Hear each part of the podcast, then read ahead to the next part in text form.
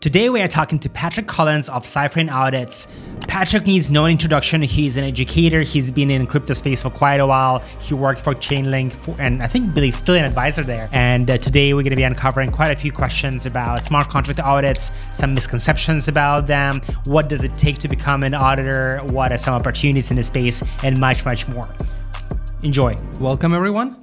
Welcome to our uh, Twitter space today with Patrick Collins of uh, Cyfrin Audits. Uh, and today we're going to be doing actually both video and, and a Twitter space at the same time. Uh, hopefully, we're going to give a few minutes for people to join. Uh, but while people are joining, we'll do a super quick introduction of ourselves. Crypto Jobs List, we're number one place to go hire and get hired in crypto, Web3, blockchain, Bitcoin, you name it, companies.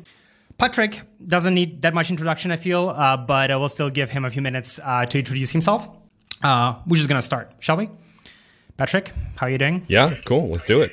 I'm doing well, man. Thanks for having me on. How are you? Amazing. Uh, yeah, super excited to finally make this happen. I think we've been talking for like more than a year now. I think in, in Twitter DMs. So finally, finally, it's the time. Awesome.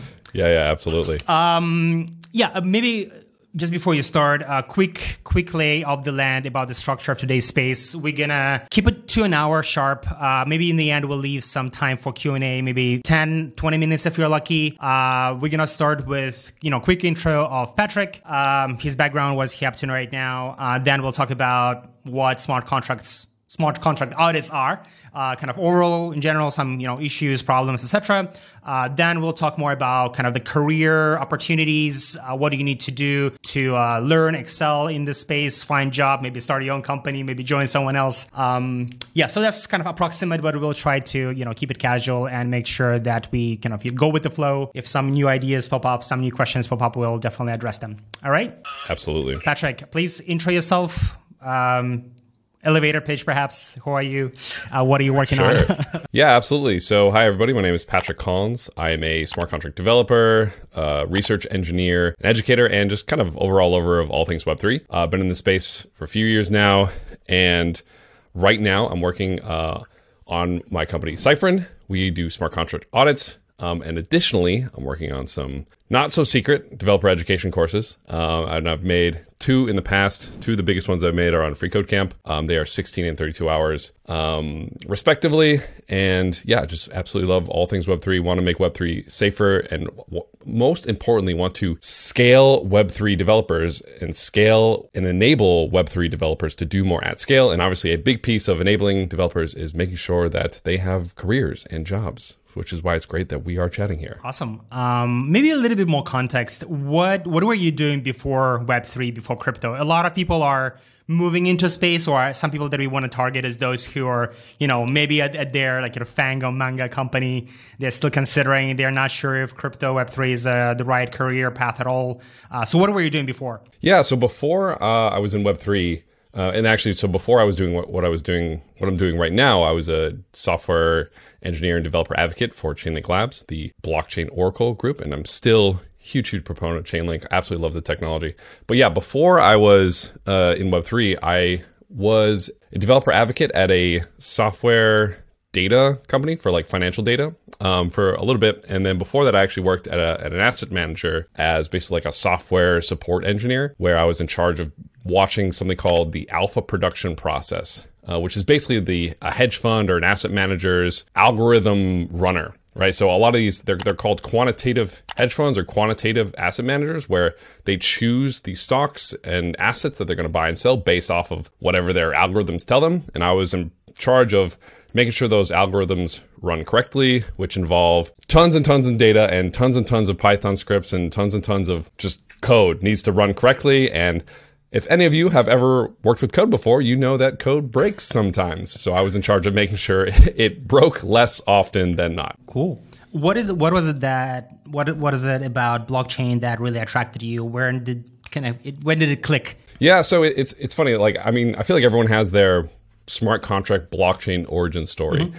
And so mine was actually I was at the data company. We, we sold, uh, excuse me, we sold financial data. We sold basically stock data um, so that people could build quantitative asset managers and whatever else they wanted. And we were approached by a group uh, named Chainlink, so a group that you are all hopefully very familiar with. and they were like, hey, would you like to bring some of that data on chain? And at that point, I had kind of just fiddled with blockchain. I had fiddled with cryptocurrencies. I'd run a couple of random algorithmic traders myself. And somebody saying, "Oh, would you want to put data on chain?" I was like, "Well, what the heck are you talking about? Like, what do you mean put data on chain? You can't put data onto like a currency. That doesn't make any sense." And I literally thought it was a scam. I was like, "This is a dumb call. I'm, I'm going to hang up." But then I started looking into it, and I was like, "Wait, wait, wait! What? You can build code on these blockchains? You can kind of programmatically engineer your money?"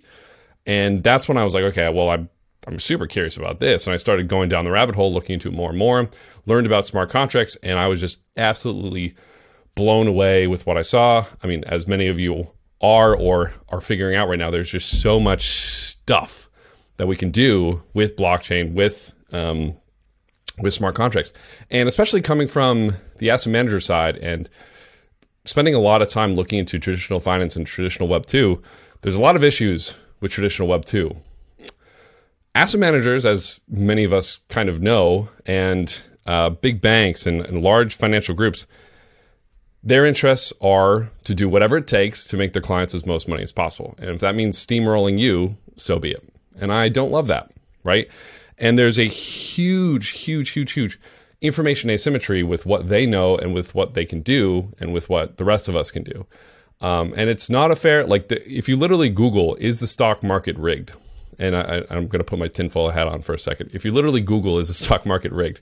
You'll come to an Investopedia page where it says, no, but kind of um, because just the the amount of resources that a lot of the people in the know have is insane. One of the things, and, and this is this is one of the things I absolutely love, just from the financial perspective of blockchain, is that this information asymmetry goes away, right? Because everything that somebody does on chain, everybody else can do. It's really interesting listening to other kind of portfolio managers and asset managers in the blockchain space um, talk about this because they'll be like, hey, uh, I'm a high frequency trader in blockchain, and every single time we come up with a new strategy, all of our competitors copy us because all the information is public, right? But so, so that's a little bit more just kind of on the financial side. But the, the fact that it's openless, permissionless, um, anybody in the, like, I, I'm working with guys right now who live in countries where if I sent them fiat, they wouldn't see any of that money because uh, the governments are corrupt. Um, and it's it's been phenomenal to work with them um, and be able to say, hey, here's an asset I can pay you in permissionlessly, and I know you're going to get it, and I know I'm going to reward you for the work that you're doing. And the list goes on and on. I mean, I could keep ranting yep. about why I love blockchain, but I'll probably shut up. I'll probably stop here. Which, yeah, sure. I wanted to add that the, uh, uh, in addition to sending money overseas, the never-ending KYC dance that you have to do and explain why you're wiring those hundred dollars, and in what you know, are you financing terrorists with those hundred or fifty dollars? It's it's crazy. My my bank, my my bank, like like declines my transactions all the time and I literally have to call them up and be like, why did you decline my transaction? And they're like, well, well, what are you using it for? And I'm like, what, why is that any, any of your business? Mm. But just curious, life, yeah. which year was that in when you, when you got approached by Chainlink?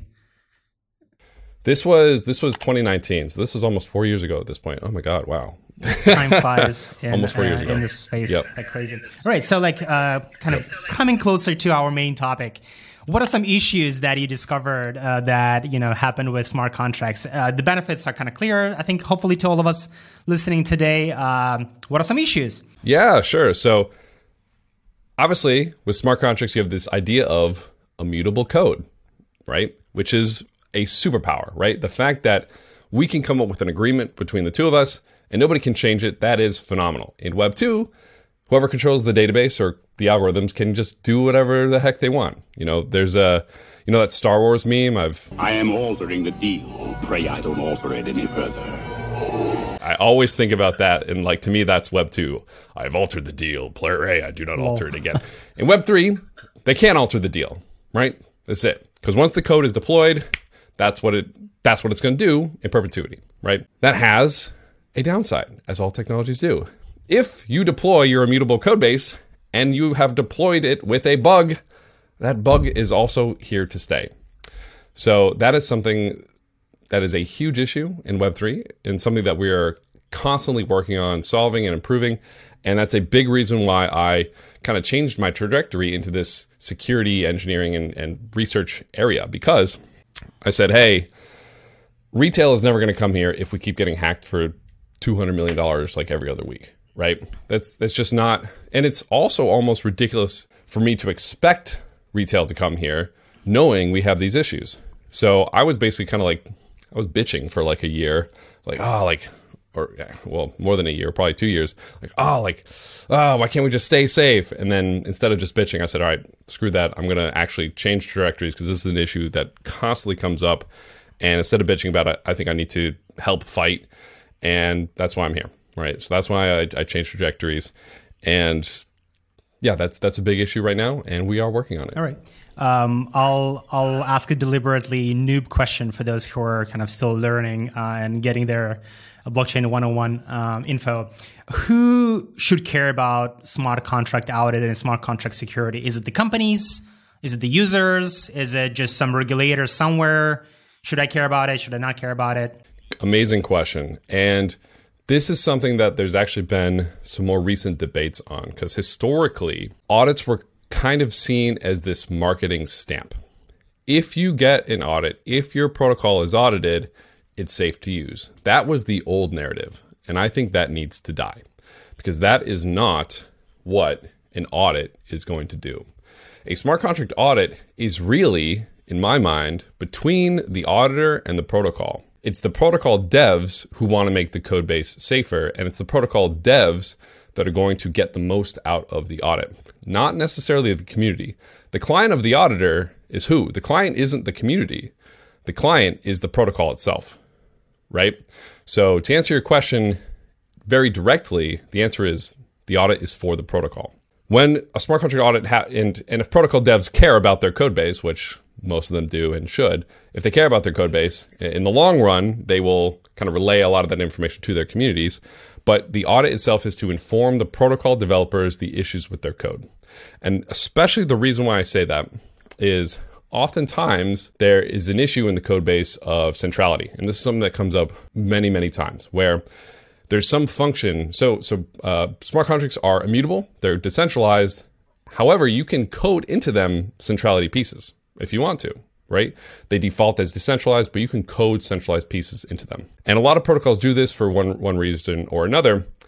And if a smart contract auditor finds a centralized piece in the code base, they will mark it on the audit.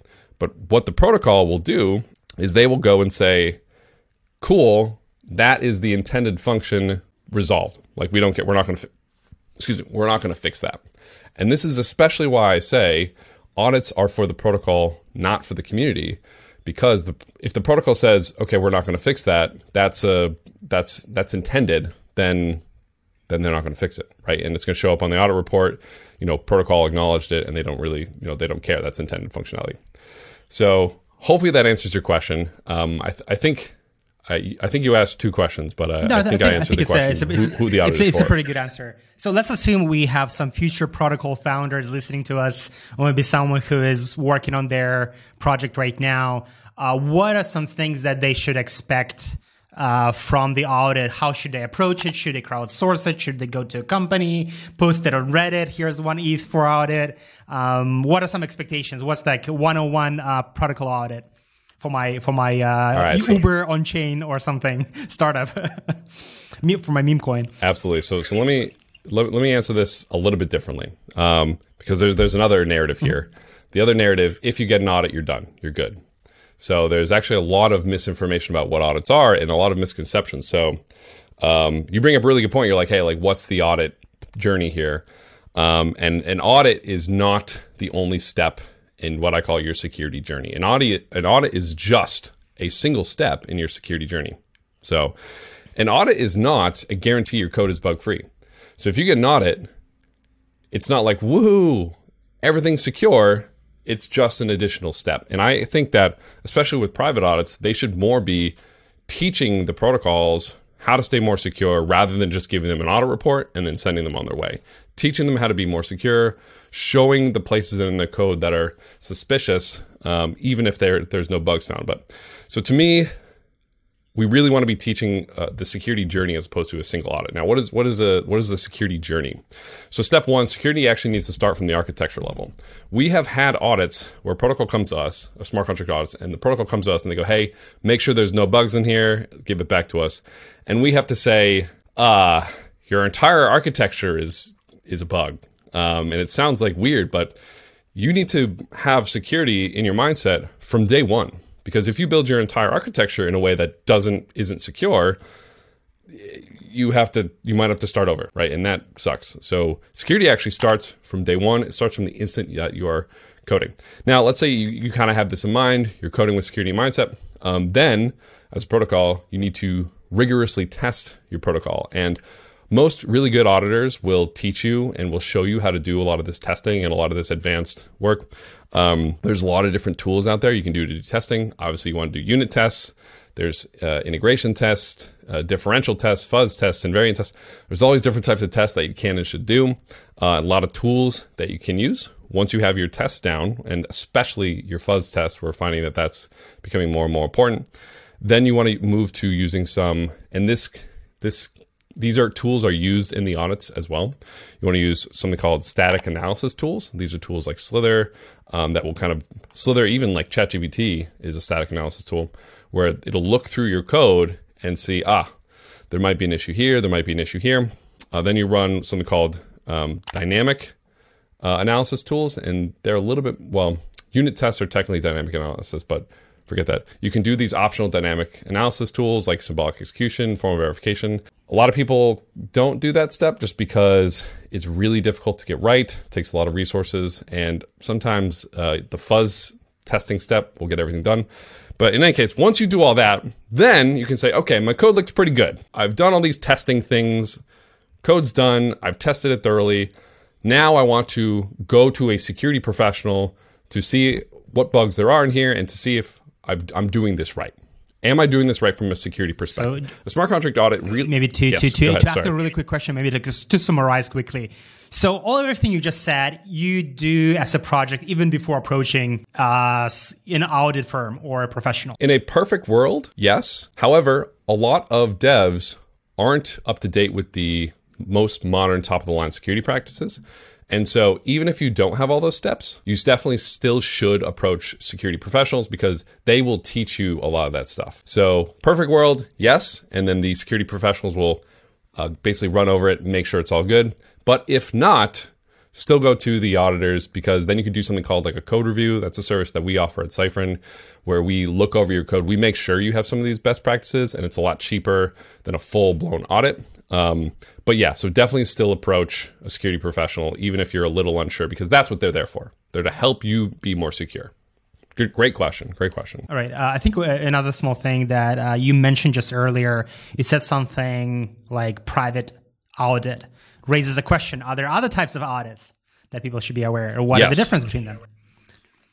Yes. Um, let me, let me finish the security sure. journey. Oh, yes, please. And then I will answer. And then we can get, come back to it as well. Okay. Perfect. So, yeah, so they do security from day one. They do all their testing. They use some tools. Even if they don't, they go to an auditor, smart contract auditor, to help them with that. Smart contract auditor goes to their code, and a smart contract audit can last anywhere between like a week and several months, depending on how big the code base is. But once in uh, once this audit is done, they give the feedback to the protocol. Protocol will hopefully implement the feedback, and then in a perfect world, I think they go to either one more like audit firm or private auditor um, just to get a second opinion if you're still unsure. Because again, like it's not a guarantee your code's bug free, it's a security code review. And then finally, I really do think that the final step or at least somewhere in your security process should be a competitive audit. And so this is this is the difference between a private audit and a competitive audit. So private audit is you approaching a firm or a solo auditor. There's a lot of really fantastic solo auditors out there as well. Uh, you approaching a firm or a solo auditor saying, "Hey, can you go through my code? Can you give me all the security tips and tricks? Can you look for any bugs in here?" And then you can take it to a competitive audit, which is a smart contract audit instead of being done by one group or one person, you basically take the code, you stick it out there, and you go, hey, here's our code. You have three weeks to find as many bugs as possible. And so they are a time boxed, crowdsourced audit. And the people who find the most bugs and the highest bug, uh, excuse me, and the highest vulnerabilities get paid the most. And that's how you can get the most coverage, in my opinion, right? So if you have three eyes looking at your code base versus a thousand eyes, you're going to highly, just by a numbers game, you're going to probably find more bugs with a thousand eyes. Now, the difference between the two is that those thousand eyes might not necessarily understand the security methodologies that you should use and implement. They might not be able to give you a rationale as to why they found that bug or how to restructure your architecture. So this is where the private audits can really shine because they can do they can find the majority of the bugs and then also comment on your code quality, bring you along the security journey and even give you advice on, "Hey, here's what I think you should do next. I think you should do another private audit. I think you should do a competitive audit. I think we should do formal verification. They can give you a lot more fine tailored advice to your specific project. So that's more of the security journey there. And there's the thing that's tough is there's no silver bullet here. Everyone's security journey is a little bit different, but the important thing to, to note, and I think this is the most important, is all of this is for the protocol, right? This is not necessarily for the community. This is all for the protocol. This is something that there's been some debate on, like I was saying recently. Should there be a community audit done? Um, who would pay for that? Is that something that people would want? But that's kind of a, a longer, different conversation. In any case, that security journey, did that make sense? Uh, this is a great, great outline. I think one of the things that hopefully we learned today is that it's not just a one time event, but it's a continuous process. Um, I think one of the questions that I also wanted to ask about something that a few things that we covered is uh, what are some other misconceptions or some things that you hate people get wrong all the time, uh, so that we can like nail that point. Good question. What are some other things that people get wrong all the time? I think I named most of them. Yeah, an audit is not a guarantee code is bug free. Just because a protocol has an audit doesn't mean they're safe to use. I would say those are probably the two biggest ones. Okay, cool. An audit isn't a guarantee your code is bug free, and just because a protocol has an audit does not mean they are safe to use. Awesome. Uh, yeah. Okay. Let's let's then move on to a bit more advanced and current topics. So the elephant in the room is that you know we have uh, so many hacks that happen right after several famous firms um, audit certain you know project. Uh, I think you wrote quite a few threads on that topic. Um, I think it's kind of like we touched this point already a little bit, but it's still kind of interesting. What are your thoughts? Like, why to all those skeptics? out there. Um, why why do you even still bother with an audit? Why pay the money? Um, should they just like you know deploy, uh, test and prod like Andre Cronje did back in 2020, DeFi summer? Uh, he did it well though. Right. Yes. I don't think he got hacked that that often, uh, if ever. Uh, my memory maybe from two years ago is off, or from three years ago. Yeah, what, what are your thoughts? For, for my memory, he definitely got in trouble a couple times. Mm. Um, but yeah, so I, I think this is a great question. So again, the security audit is for the protocol themselves. And if you look at, and, and this is where I think your question is even more important. You're like, hey man, like why get an audit if you're saying it's not a guarantee your code is bug free? Well, if we look at the top hacks in the space, one of the, my favorite sites is sites is rekt.news. If you go through rekt.news, you will see, I want to say 80% of those hacks are unaudited code. So if you say, okay, well, what's the percentage of products that are hacked unaudited to audited? The vast majority of them come from unaudited code. And just so getting an audit drastically reduces your chances of getting hacked. So it's not a guarantee your code is bug free, but it drastically reduces the chance. It, it drastically reduces the amount of bugs and the chances that your protocol will get hacked. And Additionally, if you're a protocol and you're saying, hey, I want to have the best protocol ever, I want to have it the most secure, I want to have it everyone use my thing and, and everyone be happy, you have to. Like you have to have a third party, someone not on your team, go through your code and check and look for bugs and issues. You have to. There's like I I'm a smart contract and research engineer. Like I look for bugs. Like I know how to look for bugs. I can't audit my own code for shit it's very difficult for me to audit my own code, right? Because I have all these preconceived notions. I, you know, I'm looking at it from one lens. It, it's it's a must in this space. If you get an audit, your chance of hack plummets, and I wish I had the stats on me with what that plummeting is. And if you don't get an audit, your chance of getting a hack stays very high. Awesome. Okay, I think uh, hopefully this is good information for everyone who still thinks whether they should do it or not. Um, I think it's definitely a yes. Um, oh, yes. Wait, I'm so sorry. I need to. I need to mention something. Oh, I'm so sorry, everybody. Nope. There's another mm-hmm. step in the security journey. Wow, I'm an idiot. There's two more steps. All right, please. I'm sorry. Real, real, real quick, real quick. Wow, I can't believe I glossed over this. So again, once you get an audit and once you deploy, excuse me, yeah, once once you deploy your code, your security journey isn't even done there. Haha, there's more to it. Once you deploy your code, once your code is out there, you w- absolutely want to have something called bug bounties. And Immunefi is one of the biggest Web3 bug bounty platforms out there. Uh, absolutely love working with them. The whole team is, is phenomenal. What you can do is you say, hey, we've gone through this process, but if you find anything else, hit us up on this secure channel, right? And if you find a bug, we'll pay you money. If you and usually bug bounties pay a lot more money because they've been through so many rigorous steps and the code is live, so there's even more danger there. So bug bounties are absolutely a crucial step to continue, like continue this flywheel. Like I said, security is a process, so it's still just kind of keeping this journey going, right? So absolutely bug bounties. Now the final other thing is something called responsible disclosures. What do you do if you find a bug and there is no bug bounty, right? If they have a bug bounty, you report it to the bug bounty platform. Excuse me, the bug bounty platform has an agreement with the protocol. They'll take care of it if you find a bug and there is no bug bounty platform, it's kind of a discussion right now as to what to do with it. There are a number of groups working on a solution. Like um, we saw a group called Jump Trading. They released this safe methodology protocol where basically you can hack, you can white hack, white hack, hack a protocol, dump the money into this kind of safe, and let the protocol recover the funds. Um, I think that there isn't a great consensus around exactly what to do yet. It's something being worked on. But as a rule of thumb, the first thing you want to do is you want to reach out to the protocol and first off make sure you're actually reaching out to the protocol explain the issue that you're finding make sure you're explaining this issue on a secure channel and work with them to resolve it. If they don't respond to you this is where it gets really gray and really weird and we can go down that path maybe another day. Awesome. Well you answered all the questions that i was about to ask. Perfect. Especially especially about what happens when when someone discovers a bug and there is no bug bounty for it, and team doesn't want to even do anything about it. I think it's uh, I've seen so many threads where people blaming each other and. Um, it's it, I, I, t- to me that's an, an incredibly interesting question because we've seen every which way be approached. We've seen uh, white hat hacks say, "Screw it, I'm going to hack it myself," and they hack it.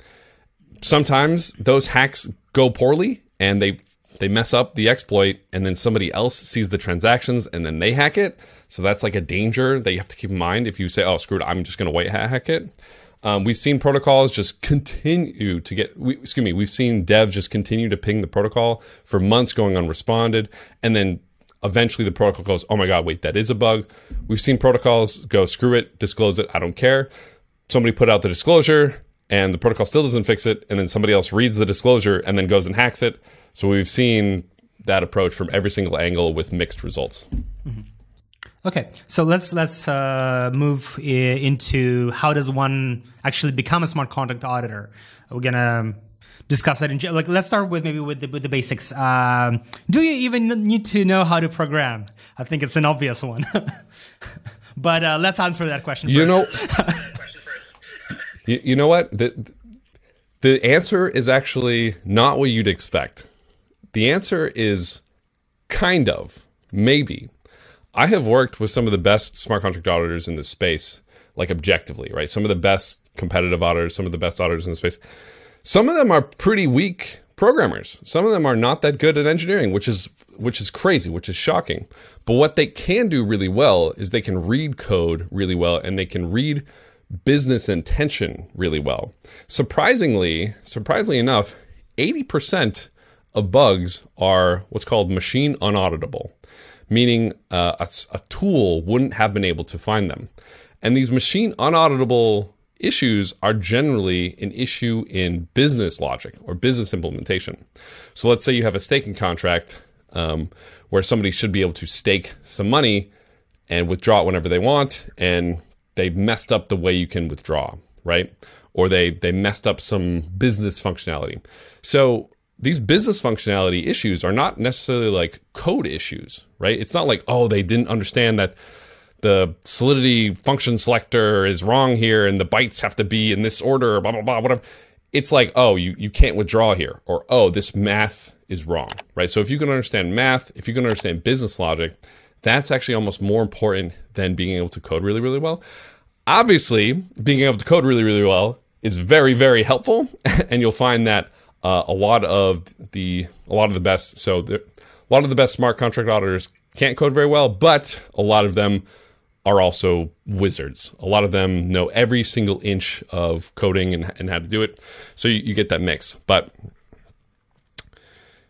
yeah, so being able to read code is, is, I would argue, is more important, especially if you're relying on manual review for your code. And I would say the best way to get really good at becoming a smart contract auditor is number one, even though I just said you don't need to, you it's way, way more helpful if you do know how to code. So number one, learn how to code, take a course, and then number two, audit a lot. It's just like any other skill. The more time behind the wheel you spend, the more time you spend auditing, the better you'll get.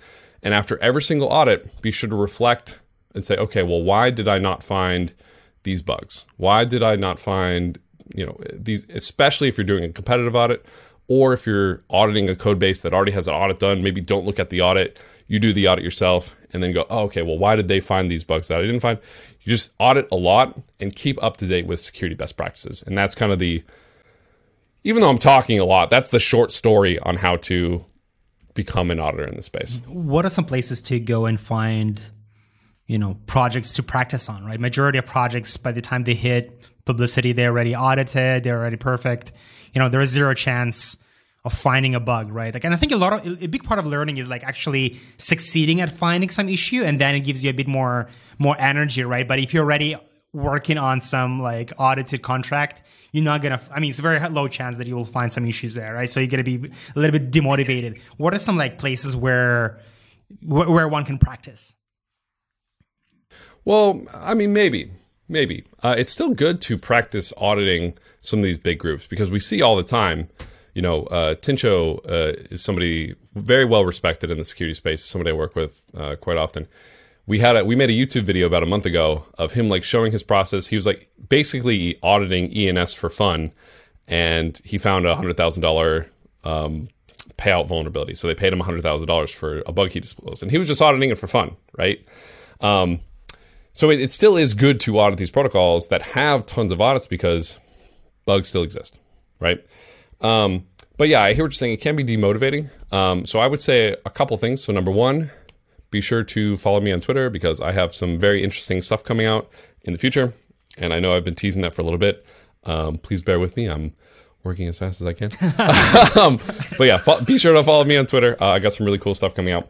Um, there's some fantastic spots where you can try out your your skills and actually find bugs. Damn vulnerable DeFi, uh, one a tool made by Tincho, is actually exactly what you just said. It's a playground to uh, find bugs. The Ethernaut is another fantastic one where you can find bugs live. Um, is Reddit still a thing? And is Reddit still a thing? What's is that? Reddit still a thing? I remember back in the day, 2017, uh, like, 18, people like audit my, you know, audit my Git repo on, on, on Reddit. I'll give you like 0. 0.5 ETH. Um, is that still a place? Is that still happening? Have you seen any like subreddits where people try to do audits?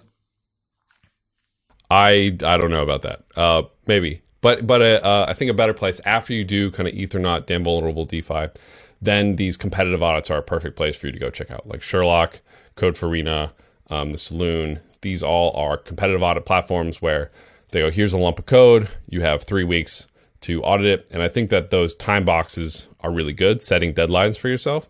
Because the thing is, you could always spend more time on a code base. You could always look for more bugs. So it is really good. It is really important to have a deadline and say, okay, after this date, I'm done. I'm not looking at this code anymore. Hmm. Are there any courses specifically for smart contract auditing? I know you have a lot of uh, Solidity courses, specific smart contract auditing.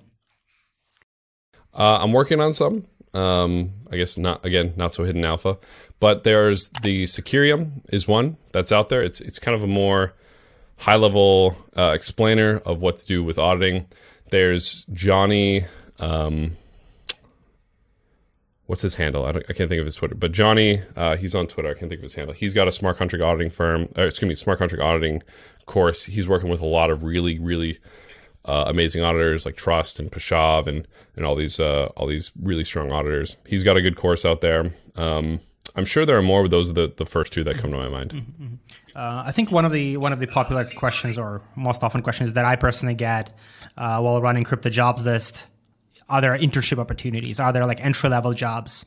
And I get this question across every spectrum, every category of jobs. But, uh, you know, I think uh, a regular person would expect, like, okay, security, it needs to be like, you know, a surgeon level, you know, mission critical, uh, no place for internships. Um, is that true? Is that false?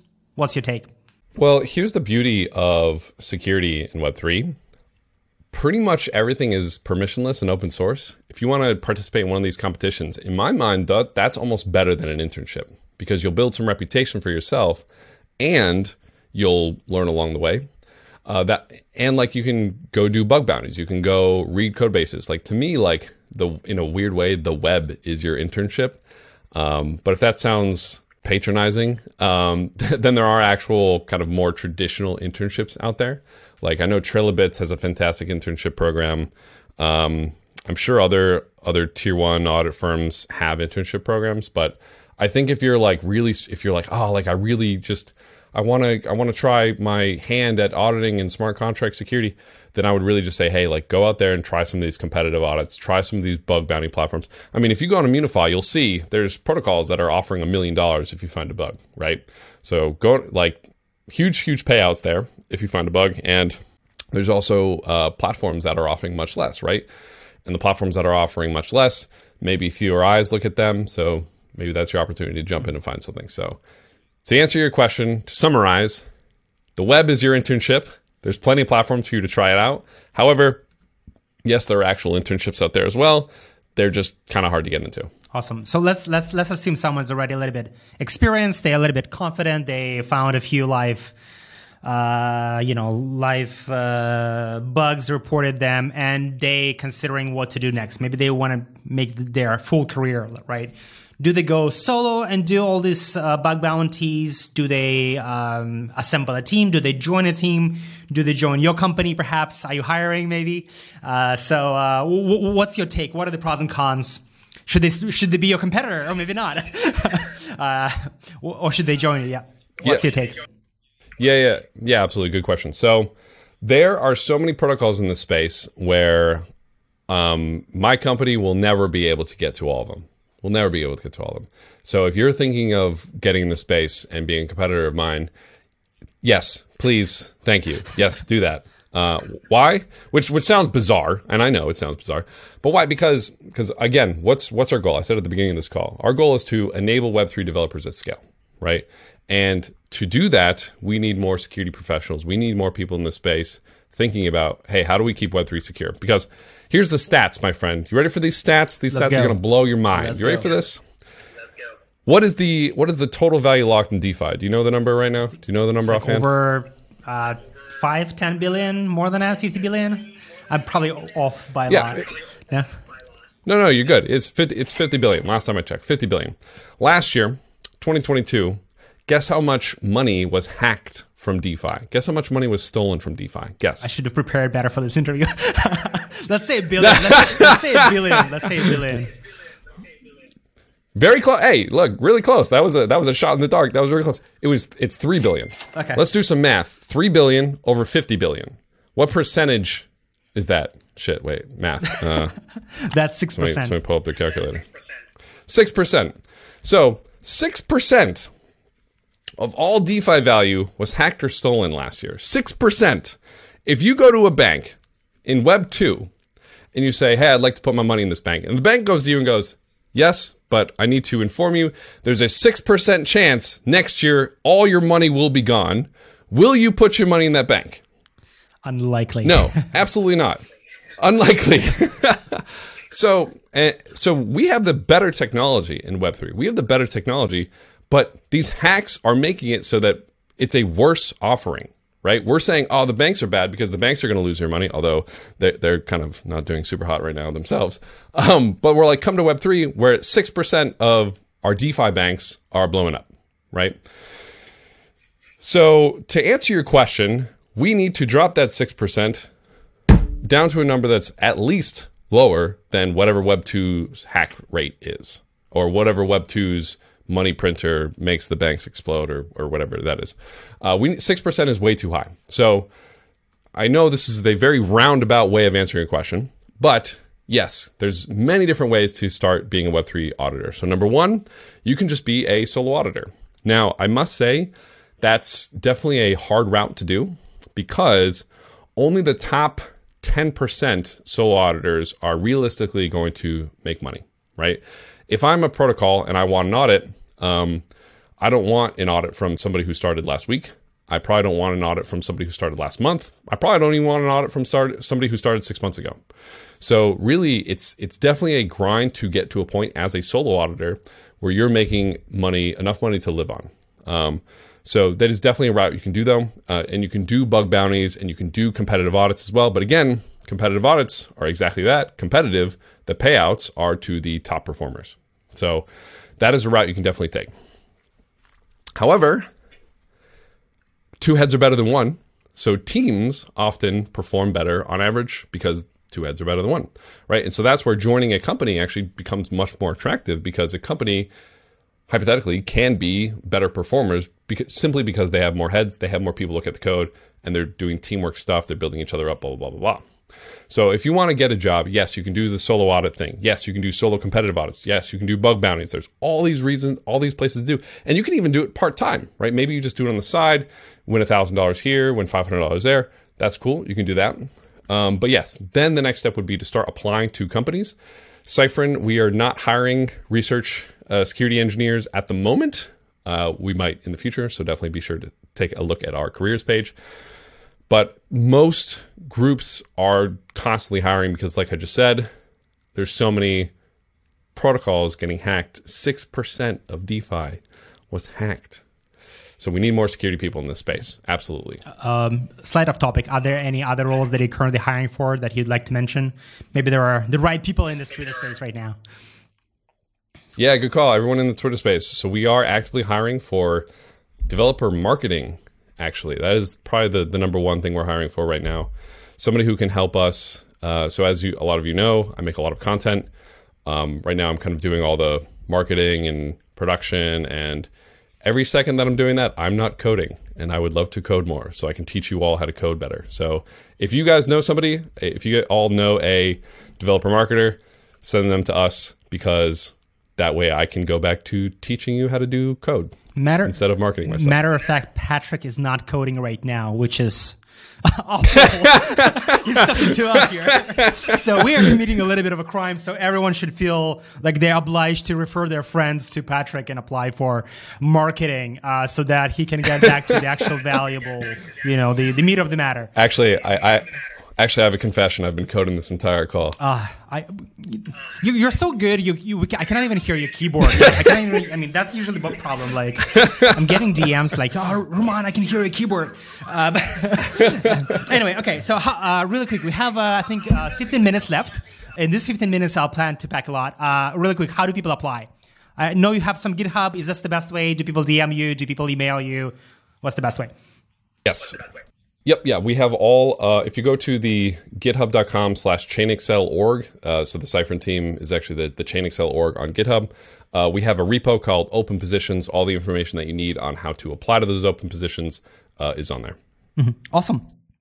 Um, okay, so now I think we can move into quick q&a uh, i think i'll start with the questions that uh, people already mentioned in um, in replies on twitter and then i'll i'll try luck at asking people real time Actually, on a space. Roman, can yes. I, Roman, can I can I do can I do one more one more? Let's go. So so I, I want to everyone here who's lo- looking to be a security engineer. I need to I need to absolutely give you two pieces of massive advice here. Two pieces of mass, or even just smart contract engineering, right? Because we also need desperately need more smart contract engineers. So two pieces of advice here. Number one, if it's hard for you, it's hard for everybody else. And that's okay. Especially when you first get started smart contract auditing, it is not going to be easy. It is going to be hard. You are going to sit and be looking at code and you're going to go, what the fuck does this function do? And you're going to say that a lot. And that is okay even now, having done this for a while, I come to I've seen I've seen thousands of smart contract code bases, thousands of them, right? I was a Chainlink hackathon judge for for years, right? And I literally had to go through hundreds and hundreds and hundreds of, of code bases every single hackathon, right? So I've seen thousands of these. And even when I come to a giant code base, even I get overwhelmed. Even I get a little overwhelmed. And I go, oh my God, there's so much code. And that is okay. The more you do it, the more confident you will get. Now I know if I come to a giant code base, I know within two, three weeks, I'm going to come out the other side. I'm going to go, I know every single piece of this code base. I know how everything works because you sit there and you spend the time and you go through it and you constantly ask questions. So, know it's hard, know it can be overwhelming, and that's okay. Just keep trying, keep pushing through, and you'll get there. Remember to take breaks, but understand that it is hard and that is okay. Which leads me to number two repetition is the mother of skill. The more you do something, the better at it you'll get. You 100% can get there, but it takes time. So don't rush it. Enjoy the process. Find ways to celebrate the little wins because having fun, as corny as it sounds, having fun is a superpower. And if you find a way to have fun with your learning journey, you will rock it. So have fun, understand it's going to be hard, going to be hard, and that that is okay. Ask a lot of questions, stay curious. I know I gave like four more pieces of advice there, but yes, we're, we're listening. That, that's, we're my, listening, that's my advice. Tell us everything. right, Um, cool. Shall I, shall I proceed to questions, or do you have a more, uh, you know, Yeah. sparks of genius? No, I'm sure- I'm sure you do. Don't lie Let's let's do it. Should? Let's do it. Que- questions, right, uh, questions, really questions. uh, so I mean, uh, I'll start with those that been people actually responded. So you know, to respect those who been uh, good followers of us on Twitter. Uh, can AutoGPT assist in auditing smart contracts uh, or learning how to audit uh, contracts uh, by at ETH Latinverse? Great question at Eat Latin Burst. The answer to that is unequivocally yes. So ChatGPT is phenomenal at really high level understandings of code bases and is phenomenal for being what I call like a peer programmer. So sometimes if if there's some math that I'm like, what the heck does this math do? I will dump it into ChatGPT and be like, what does this math do? Um, AI is going to revolutionize the audit game. We are not sure how yet. If you try to dump a code base into ChatGPT and say audit this contract, it's going to suck. Uh, I've tried it many times. It kind of still sucks, but it can give auditors hints. So I think for the next couple years, we're definitely going to see, excuse me, we're definitely going to see a rise in AI assisted auditing, where you're going to basically do your audit with uh, an AI helping you out. AI by itself will do a terrible job auditing, but great job at helping you understand. So the answer to your question is absolutely, and there's a ton of ways to prompt it. I'm working on putting together a list of prompts for for people to use. Another one. Uh, your four-step plan to get into Web3 has uh, build and apply on repeat um, until you're in. Um, what kind of things do you suggest building? By at it's Adil C. It's, uh, it's your brother. No, I'm joking. Amazing. Adil C. Okay, sorry. Wait, what? No, no, no, no. The, the, the guy's handle ends with C, so I'm sure he's inspired by your handle.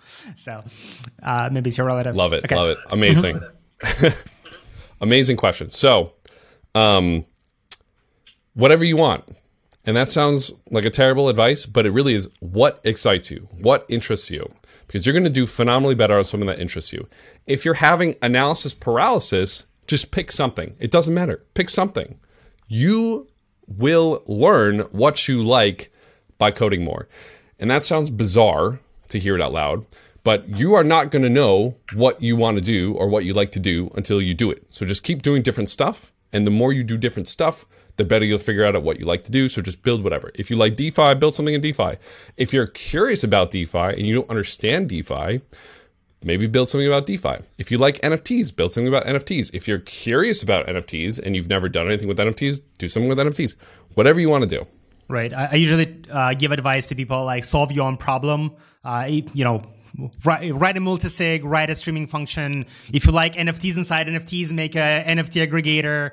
Copy a DEX, uh, solve your own problem that you're curious about. You do not like usability, fix usability at least for yourself. So at least that's the. Uh, Listen to Roman. Listen to. Listen whatever to whatever he tells you to build. all right. Uh, Yeah. Has exactly uh, seven minutes and 50 seconds. So we're going to give a floor to people. So you guys uh, want to raise a hand uh, on, on Twitter and really quickly introduce yourself and ask a question. So, and you guys have probably only seven, seven minutes. Is that so? Or do you still have like, uh, you know, a little bit flexibility or is it like super strict? If we go if we go one minute over, that's cool. So uh, yeah, let's let's do some hand raises. We need to get Patrick back to to coding. Um, every every second is a lot of every second is one ETH uh, we're spending on this. All right, B Albina, host of podcast. Okay, here we go.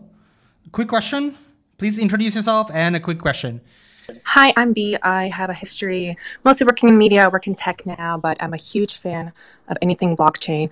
Amazing uh, conversation, Patrick. Thank you so much. The biggest question I had is I know that you approached some of the um, faults with small sm- smart contracts, excuse me, but could you talk about some of the aspects where we've had in the past where they kind of people have used smart contracts to essentially um, work it towards them rather than kind of having this collective idea? Thank you. Amazing question. Yeah, this is actually something we were talking a little bit about earlier about how smart contract audits are for the protocol. And if a protocol says, well, we added this centrality piece in here for us, so it's not a bug, it's a it's a feature. Um, it's something that is really unfortunate, uh, and it's something that we're constantly trying to think about. How do we how do we work this out, right? Because if a code base is insecure, if a code base has a function that is like basically can rug protocol, right? If there's a function that says like rug now, a lot of security researchers can find that no problem.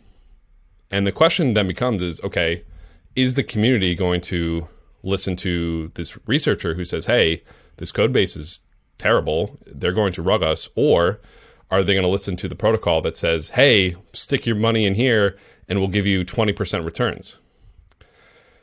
It's difficult for some people right? It's difficult to listen to reason when there's money saying, hey, come grab me, when that's really a trap. And it's really, really upsetting and really frustrating. And last year, as a community, we felt this. We felt the heat. We saw a lot of this. FTX, Celsius, Luna, these were all protocol. Well, they weren't even protocols. They're Web2 companies that said, hey, put your money here and we'll make you wealthy beyond your wildest imaginations. And really, they were just traps. All right and they weren't even protocols. So it's really frustrating, and it's something that we need to work on. Um, I think this is where at least better education about what Web3 is and how Web3 works will go a long, long way. Um, and listening to a lot of these security researchers and the reputable ones is going to go a long way. And I think we're getting more mature as a as an industry, moving in that direction Unfortunately, there's still going to be trials and tribulations that we're going to run through in the coming years. But I think, yeah, more education about what is good code, what is a best practice, and what is not is going to really, really help. So, for, like, for example, I've seen way too many rugs in my time here in Web3, way too many rugs. And a lot of them are obvious rugs. Unfortunately, a lot of them are obvious rugs, and a community just gets crazy hype and they see money and they go after it. And we need to police that better. We need to self police a lot better um, and say that's not okay. It's not okay to have a function that says owners can withdraw all the money.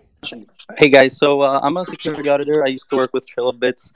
Um, so one thing I realized was uh, the tooling is kind of very weak. Um, so I developed uh, the development framework, um, and I think also the best property-based fuzzer in Python. And one thing I'm kind of struggling with is the ecosystem is so focused on JavaScript um, to you know uh, have them like give a chance to start doing uh, you know models in Python for the fuzzing. So, what are your thoughts on that? Do you see that changing maybe in the future? And uh, do you think that people have some flexibility in um, trying out this language? Dom, my guy man after on my own heart, man. Oh my goodness, you just said all the words in all the order. I 100% agree. There's a very large JavaScript focus, and I think it comes from the JavaScript everywhere mentality of Web 2. TypeScript. TypeScript. I. What's the. what was that?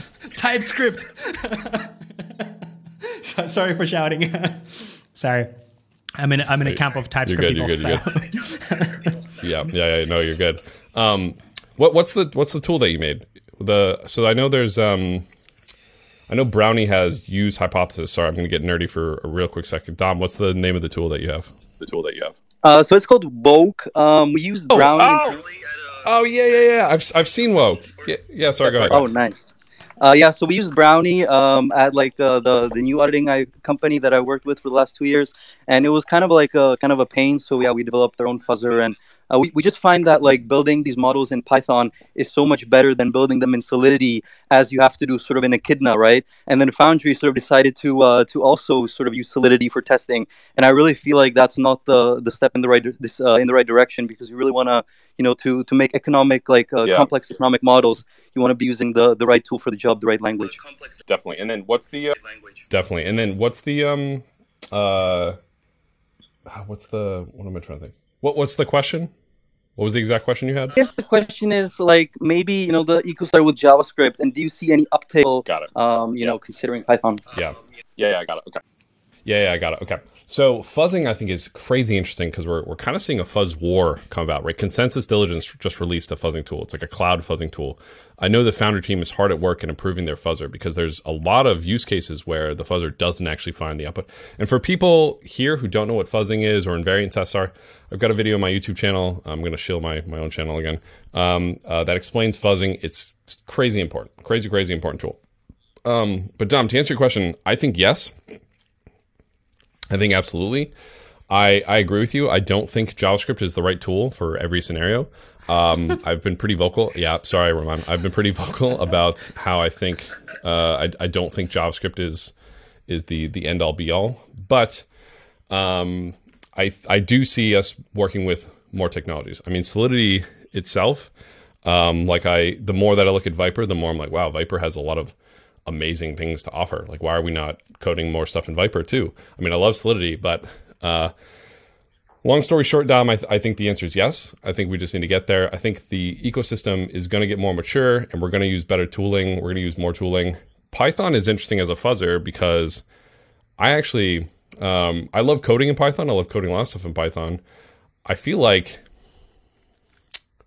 Python's kind of slow for a fuzzer though. No, like I wouldn't uh, wouldn't a Rust implementation be better? What are your thoughts there? Yeah, great question. So uh, one thing we found with fuzzing so far is that it's kind of the reverse of a lot of other uh, software development. So like when you're developing an operating system, you know, it takes you like a year to develop it, but then it's going to run for like millions of uh, like man years, right? Whereas with like fuzzing models, it takes a few weeks to develop, but then you usually run it for, uh, you know, in a few hours you can get millions and millions of scenarios. So really, when I think about speed in terms of uh, in terms of fuzzing, I really think about the speed it takes to write it, uh, because since you're going to be spending most of your time reading it versus uh, versus running it, then any sort of uh, yeah speed gains on writing is going to be much more pronounced.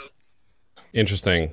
Interesting. Yeah, per- perhaps. And that's actually usually my biggest proponent of Python is that you can write it so so fast.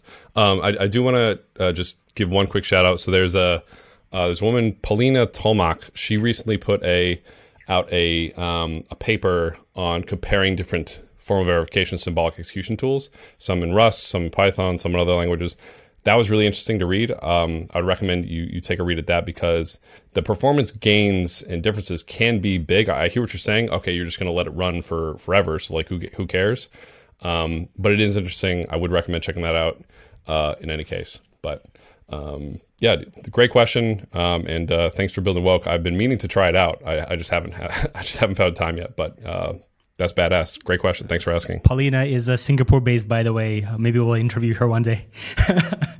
Hey, there you I go. I didn't expect to hear her name on, uh, from you, but uh, she, I think, is an A*STAR uh, Singapore research facility. Anyway, uh, Patrick, be honest. Uh, do we have more time for more questions, or shall we start wrapping up? Yeah, I got to jump off. All right, So time to wrap up Okay, here. cool. Uh, thanks everyone for um, you know joining us on the Twitter Space. Is going to be available as a podcast as a video as well. At least maybe we'll like slide some video clips out of this as well. Please follow Patrick. Uh, follow us as well for for jobs in the industry. We'll try to do these uh, spaces more often with different people. Again, in technical roles as well as non-technical roles. So please, please, please uh, come and follow us. Uh, ask your questions. Questions are you know the key to to moving this industry forward, uh, to learning more, to understanding better. Uh, final thoughts, Patrick? kind of what I was saying before. Don't be afraid to get in this space, everybody. It can be difficult if you want to become a smart contract auditor. There's definitely a bar that you want to hit, but you will get there. Keep spending time, ask a lot of questions. Don't be afraid. Don't be afraid. You're going to run into people who say, Oh, you got to be a wizard to do that. You just have to spend the time. That's it. You just have to spend enough time. So, good luck, everybody, on your journeys. Be sure to keep learning, keep growing, and hopefully, we'll see you in the future. All right. Thanks so much, Patrick. Wow. Thank you for watching all the way till the end. I hope that you found this conversation with Patrick very useful. And please, please, please, if something was unclear or you have some questions about learning Web3, about learning Solidity, about smart contract audits, ask these questions below. This is the best way to learn to get these questions answered. Also, watch other videos that we published as well as blog posts and Twitter threads that we publish. We share a lot of information about both technical and non-technical topics in crypto and Web3. Until the next time, I'll follow, of course.